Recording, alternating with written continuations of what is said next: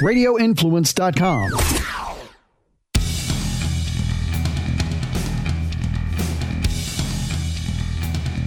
Welcome to the Lawfather podcast. We are here in Lawfather headquarters as we charge through two thousand twenty. Uh, we are in June now, halfway through the year, and uh, we at the law firm are uh, excited about being halfway through the year and looking at having a, a strong second half of the year and helping out as many clients as we possibly can. Uh, you can follow us on social media at the Lawfather on Facebook and TikTok. Yes, TikTok. No dancing, no dancing lawyers over here. Uh, but we do put some some of our content up on there. Instagram, it's at the Lawfather Tampa, and Twitter at the Lawfather T P A, because uh, Twitter doesn't like longer Twitter handles than that. So uh, we're going to have a special guest today uh, in the in the studio with us. We're going to have Monique Scott. You've heard me talk about Monique Scott in the past. She handles a lot of the family law, breaking her into the personal injury side. Now, Monique's going to be running for judge here coming up, so I believe, uh, and she'll be able to tell you a whole lot more, but there's a primary coming up, I believe, in July, and then the full-on election is happening in November, which is when the, the regular elections always happen. So she will be here with us today. We're going to talk about a little bit about her campaign, and uh, we're going to talk a little bit about our time in the police academy together. So that's actually how Miss Scott and I met, was uh, when her name was Monique Garavito. Uh, prior to her getting married, she's now Monique Scott, which is uh, still still a little bit interesting Uh, for me, still getting used to that difference there. But be that as it may, very happy to have her with us today. And we'll go over a lot of, a lot of things with her, and we'll cover a lot of different topics. So we welcome Monique. All right, we want to welcome to the Lawfather podcast, Monique Scott. And as I mentioned, you've You've heard me talk about Monique Scott in the past, and any time that we've had a listener question that deals with family law or criminal law, uh, I've said, hey, I'll answer it just a little bit and then defer to Monique for the rest of the answer, and then to call eight five five Lawfather. And uh, we're lucky enough to have Monique in here with us today. And Monique is someone who I went to the police academy with, and we were in the academy in oh six, and she was with T P D, and I then ended up with Pinellas County Sheriff's Office. Then somewhere down the line, I'd say around two thousand nine-ish, uh, we ended up in law school at Stetson Law together, uh, completely by chance. I really had no idea that that was going to be the case. And then uh, ran into each other in the in the courthouse several times when Monique was a state attorney or an assistant state attorney. And I do some criminal defense because of my law enforcement background, in addition to the personal injury side of things. So we would, uh, I don't know if we ever had any cases together, but we, a lot of times we're in the same courtroom because there's usually two to three state attorneys uh, because their caseload is so big, and it's a big cattle call in Hillsborough County when we go to court. So without further ado, I'd like to welcome Monique to the Lawfather podcast. Well, good afternoon. Thank you all so much for having me. And it does seem as though uh, we were destined to end up uh, working together as trial partners. Um, We have had a lengthy uh, career in uh, working together from, from the streets to the courtrooms uh, and the classrooms as uh, uh, law students. So um, it's been quite a, uh, a path, um, but I'm happy to be here. So thanks for having me. Well, I definitely appreciate you being here with us. And I know you do a lot of good work for us. So, you know, let's start from the beginning. Uh, how did you end up getting into law enforcement? Where did that thought process start, and where did you kind of go from there? So um, I think kind of like you, I mean, I was always very athletic. I played sports in high school. Um, I was definitely the the girl that would, would prefer to be out in the courts, um, beating up the boys as opposed to playing inside with Barbies. I ended up in high school. I had a guest speaker for the Great American Teach-In. I remember it very clearly. He was a F B I uh, special agent, and he talked to our class, and it was probably a pivotal time in my life as a young adult because it was high school, and it's around that time where you start getting exposed to um, to certain things that could lead you down the wrong path. And uh, this this special agent with the F B I was like, look, if you want this amazing career in the field and you get to, you know, do fun and exciting things, you just can't get in trouble. Um, so that's kind of what sparked the interest and planted the seed uh, that would eventually lead me um, into uh, to trying to or becoming a police officer with the uh, Tampa Police Department. Yeah, so you spent some time in law enforcement, and then where'd you go from there? So um, kind of a long story, but Cliff Notes version is my career with the Tampa Police Department um, ended up uh, not, well, it, it, it, it expired because um, I'm epileptic. So this was in two thousand nine before the American Disabilities Act, or excuse me, this was two thousand six before the American Disabilities Act um, included epilepsy as a disability in which accommodations must be made for by your employer. So despite having been through the academy, um, through holdover, through field training, and being cleared medically by several doctors, the city of Tampa had renegotiated their contract with their medical doctor for the pension.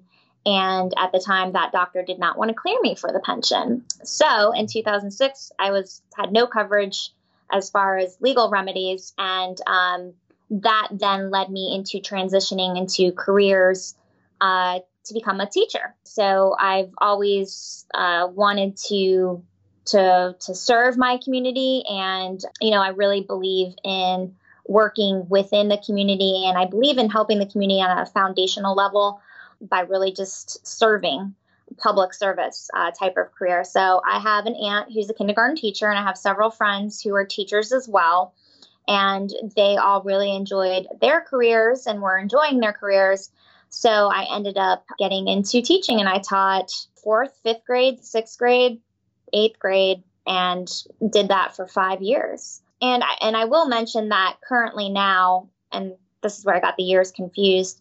So in two thousand six, the A D A, the American Disabilities Act, did not cover epilepsy as a disability, but luckily it was reformed in two thousand nine to include that. And I don't think I've ever told you this, but when that did happen, I was asked to, oh, why don't you reapply and go through the academy again? And I was like, I am never going through that academy again a second time. No, thank you. Yeah, and I was already, we were already in law school at that point too. So it was uh, three years later, but good thing is, is that now it's covered. And that is when you and I reconnected, because yes, we were at orientation at Stetson Law School for the part-time program. I was yep. teaching full-time. You were working full-time as a deputy. Yep. I was at uh, Hillsborough County at the time. Yeah. And we are both at orientation breakfast, and I turn around and you're standing in front of me. And I'm like, what are you doing here? That's such a dumb question to ask, but did not expect to see you. I'm sure you were just as shocked as I was. I was, and I was probably only half there, which was, I think, how I spent a lot of the time. I was, when I was at the sheriff's office, I would work midnights, at least in the beginning of law school, I was working midnights. So I would go seven p.m. to seven a.m., and ah. then I would go home and shower yeah. and go over to uh, Stetson, which is in uh, South Saint Peter, Gulfport area. It's right on the border there.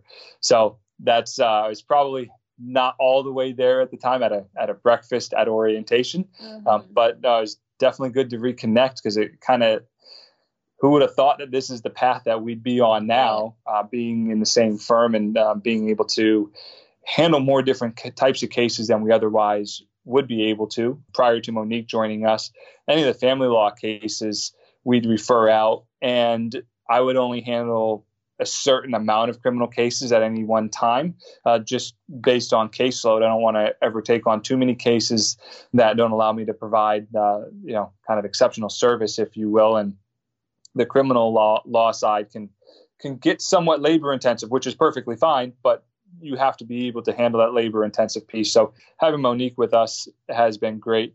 Um, and then, you know, we we talk about law school and connecting there, and you know, I disappeared for a time in law school, because even though we started out part-time, and in law school, you you go to classes with right. the people you go in with. And I should have been in classes with all of those people, yourself yeah, included. Yeah, but your schedule, your your work schedule, working as a deputy, like you said, from seven a.m. to seven p.m., I think. Nope, other way the around. other way around. From seven p.m. to seven a.m., yep. you weren't able to go with with us as a class. So you ended up taking classes during the day, I believe. I, I did. They made a, ske- a special schedule for me, actually, where I right. went during the day with the full-time students. Yeah. But then we reconnected, actually. Mm-hmm. I moved to a, a three p.m. to three a.m. yeah. shift, and I had a supervisor who was great. I actually took time off during my shift to go to class. I would take vacation time, go to class, and then go right back out oh, because okay. we were in the Tampa campus. So we kind of reconnected there. Yeah, I remember taking a few classes together. Yep. Yeah, yeah. Yeah, so they were later on in school. Um, so yeah. it got kind of closer to when we were at time for passing the bar and then kind of going out and How doing was that for you? Because, I mean, okay, for those of you that are listening who are unfamiliar with the Florida Bar, the Florida Bar is this extremely intense exam which all attorneys in the state must pass. And Florida is a state that is considered one of the the, the hardest um, state bar exam to pass. Uh, how did that work for you, you know, working full time and then studying? Because I know I was I actually ended up uh, leaving my, my job teaching so I could study, because it, I spent like twenty hours a day. Well, maybe not twenty hours, but at least it was like a full-time job studying. So how did you manage that? It's kind of interesting, actually. I'd gotten hurt Uh, at the sheriff's office in oh nine and eventually had a hip surgery, tried to go back and work some. And it just, it really was not working out in terms of trying to work through and, and be, be active and successful uh, with having a, a major hip surgery at, at under thirty years old. So I actually had a friend who, who offered me a position in a general counsel's office. So I actually had left the sheriff's office before the bar and took one more step after the general counsel's office, had ended up in a personal injury firm. And when they hired me, I made the agreement with them. They hired me in January of the year we took the bar, which was, I think, two thousand thirteen. Yeah, it was two thousand thirteen. I started yeah. January of thirteen. My agreement with them was I was going to take all of February off because we took the February bar. Right. So I actually took all of February off and studied for the bar itself. Getting through school was brutal, trying to work in law yeah. enforcement and get through school itself. Okay. So, but kind of made it through, and here we are today. Yeah. Um, but I know you had a stop in between law school and here. Yeah. So before, uh, you know, reconnecting again and working together, I, um, so after graduating law school, I took a uh, job with the state attorney's office here in Hillsborough County. I knew I wanted to get back into um, law enforcement, I guess, most likely because since it was that opportunity was taken away unexpectedly from me, I really wanted to have that opportunity to work at least alongside law enforcement and uh, obviously, again, continue serving the community. Um, so working with the state attorney's office, I, I mean, to me, there's no greater career or opportunity to really get some intense trial experience when you are working with the state attorney's office, because you are literally in court every single day. I stayed there for six years and I served in six different specialty prosecution units. Started off in uh, county misdemeanor. So in county misdemeanor, that encompasses uh, misdemeanor crimes and traffic. You know, so your simple batteries, your assaults, your domestic violence batteries, injunctions. And, you know, we had trials uh, once a month in county court. And then I got promoted to the violation of probation uh, division, and then to drug court, and then to felony uh, circuit court. And then when you're in felony circuit court, you have trials every other week. And then finally uh, finished my career at the state attorney's office with the economic crimes unit, which specializes obviously in, in crimes and dealing with uh, economic Um, offenses. Mine was particularly in workman's compensation fraud and construction fraud without a license. So to combine together those six years and those six different units that I served in, which was, again, misdemeanor county, uh, violation probation court, drug court, felony, um, economic crimes, and then, oh, I did domestic violence misdemeanor court as well. I've had over one hundred bench trials. Um, bench trials are trials that are just in front of a judge. There's no jury. And then over one hundred sixty first chair jury trials. Um, so first chair jury trials are those trials which are my cases that I'm spearheading. Doesn't include the ones that you, you end up sitting on second chair because uh, you're in trial every other week and then somebody needs you for a trial because you've got they've got like five trials going on in one week. And that's right. Literally the way this, the schedule is. It's crazy, but wonderful experience. And uh, that's that's how I got that's that was my next step, basically, the state attorney's office. And yeah, no, that's excellent. So you bring, you know, a lot of trial experience to the table, which on the private sector side of things, on in private attorneys' offices, you know, if we get one to three trials a year, uh, that's a lot for a small firm. So just to put it a little bit of perspective, because uh, it's just it's a different scenario, especially when you're talking about civil cases and when you're talking about auto accidents. For the most part, the insurance companies, they want to resolve the ones that should resolve, and, and they'll give out their policy limits. And the ones that you're fighting about in court and in, in trials are usually the cases that there's usually really bad facts for our clients and on the plaintiff side of things. So, you know, just to put that in the amount of trial work in the perspective, that's what we see uh, on our side of things. But the criminal side is definitely different than the civil side, because you see more cases go to trial on the criminal side than you do on the on the civil side. But I, I want to transition a little bit, Monique, because I know you're doing something right now, um, and I, I talked a little bit about it before, but coming up July and November, what's going on in July and November? So July is extremely important because we have the primaries coming up August eighteenth, and I am running for Hillsborough County Court Judge. Um, so I decided to run uh, because with my experience um, being in the streets as a police officer, being in the classrooms as a teacher, and then being in the courtrooms as a trial attorney with the state attorney's office, I felt that I brought a very unique perspective uh, that would benefit the community in a way, possibly in a way that no one's done before. You know, I I know what it's like um, to to encounter the mental health issues that we see so frequently uh, right now. Um, I know what it's like uh, to be in the classrooms and see the disconnect between the education system and the criminal justice system. Um, I I know what it's like as as a as a prosecutor, as a human being, to to see individuals who make bad choices, and it, it ruins their lives, or it ruins somebody else's lives. And you know, that experience in trials every other week, uh, I feel very very comfortable in the courtroom, and I've always been involved in uh, community service. I, I started at a very young age. I'm from Tampa. So I started at the age of uh, fifteen um, with Kiwanis, with the Key Club, and uh, that just led me to, to where I'm at now, serving on four different boards, um, really immersed in the Hispanic population of, of our community. But I think, you know, being what's considered a younger judge, I'm thirty-eight, I don't look, and I'm not the traditional judge. I mean, I'm I'm female, I'm Hispanic, I'm I'm a mother to a, a high schooler, I'm a wife, and I've got this really unique background that I think is something that the community wants and needs, because it it means that the person who's up on the bench as the judge is a person who who has all these experiences and adversities that they've had to overcome, much like you and much like many people in our community. And that's the kind of people that we need on the bench.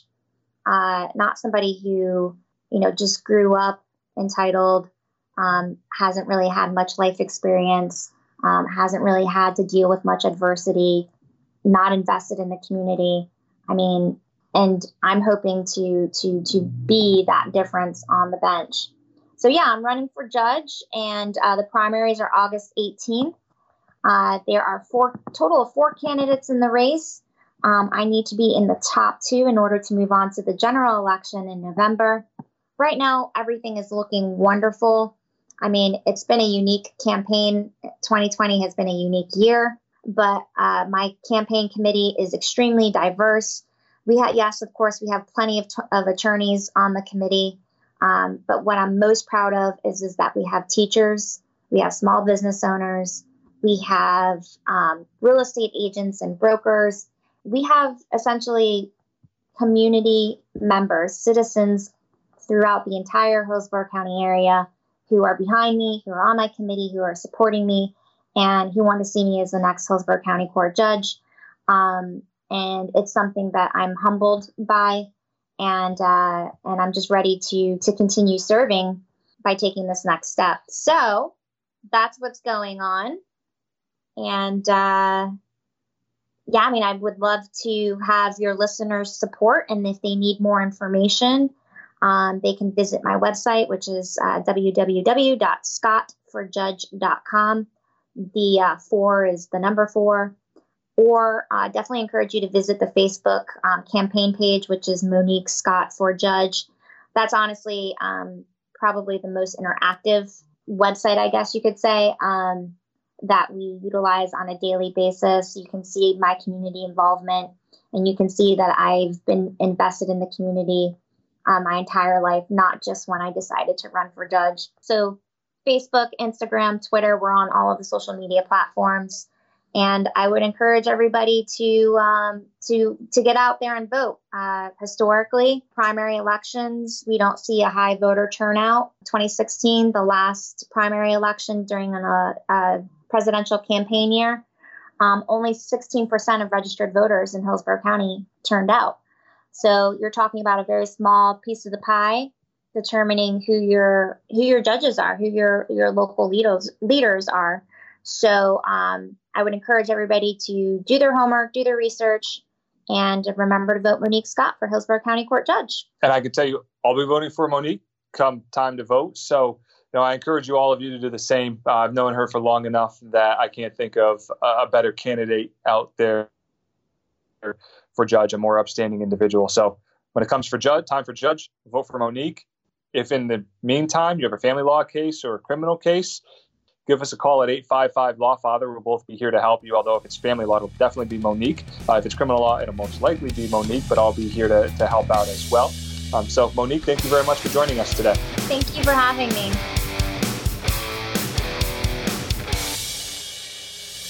Really appreciate having Monique Scott here with us in the studio today. And, you know, if you ever need any help with any family law or criminal issues, give us a call at eight five five, L A W F A T H E R. And ask for Monique Scott. She'll be able to give you a hand, and uh, we'll do whatever we can to help you out. Uh, she does do some unique things. Uh, I know sometimes people aren't ready and prepared for having a legal issue, and uh, by le- by prepared, I mean from the financial standpoint. So we do work with people, and Monique works with our clients in terms of payment plans, uh, PayPal credit also as a way to get your legal fees paid. And, uh, you know, we just try to work with people to help them get the help that they need through their legal issue. When it comes time to vote, by all means, go and vote for Monique Scott for judge. Not sure if I want you all to go out and vote for Monique Scott for judge or not vote for Monique Scott to be judge, because if she wins, uh, well, she'll be leaving Frankie Law, and uh, if she loses, she'll be staying at Frankie Law. So I guess somewhat selfishly, uh, kind of hoping she stays around. Uh, but all kidding aside, I know that she really wants to and is really qualified to hold that judicial position. Uh, I, I couldn't really actually think of anybody better for that position, especially having known Monique for as long as I have. So, you know, when it comes time to vote, go vote for Monique Scott for judge. And that is a wrap on the Law Father podcast for the day. So as we get into and transition into what next week's podcast will look like, we've had a couple of special weeks over the past two weeks. We had Tino Martinez and Coach Joe Urso from the University of Tampa in with us last week. We have Monique Scott with us here this week.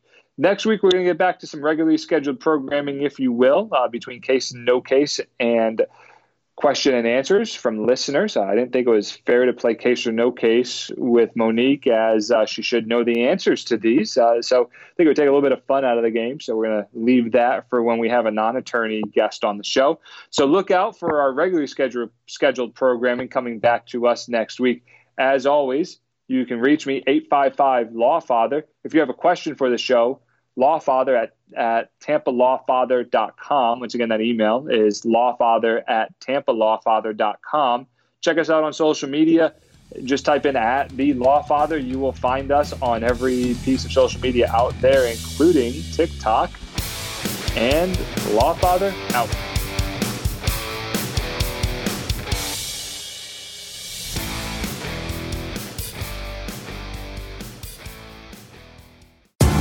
This is A Dark to Light with Frank and Beans Quick Fix on Radio Influence.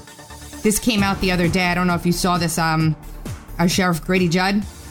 Oh, he's the one talking about uh, Polk County? Yeah, let me play it for everyone. I have received information on social media that some of the criminals were going to take their criminal conduct into the neighborhoods. I would tell them, if you value your life, you probably shouldn't do that in Polk County, because the people of Polk County like guns. They have guns. I encourage them to own guns, and they're going to be in their homes tonight with their guns loaded. And if you try to break into their homes to steal, to set fires, I'm highly recommending they blow you back out of the house with their guns. Yes. Thank you, Mad Liberals, for adding that into the end for me, because I asked them to do it.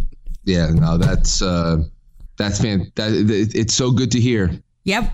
It's so good to hear. And if we had we had uh, if we had sheriffs and chiefs like that, um. Oh, uh, if that were if that were the reality everywhere, instead of these, once again, chiefs and sheriffs taking knees, bending the knee, and um, and being conquered. It's it's uh, it, that that's an amazing thing to hear. I I love that. Dark to Light with Frank and Beans can be found on Apple Podcasts, Stitcher, TuneIn Radio, Google Podcasts, and radio influence dot com.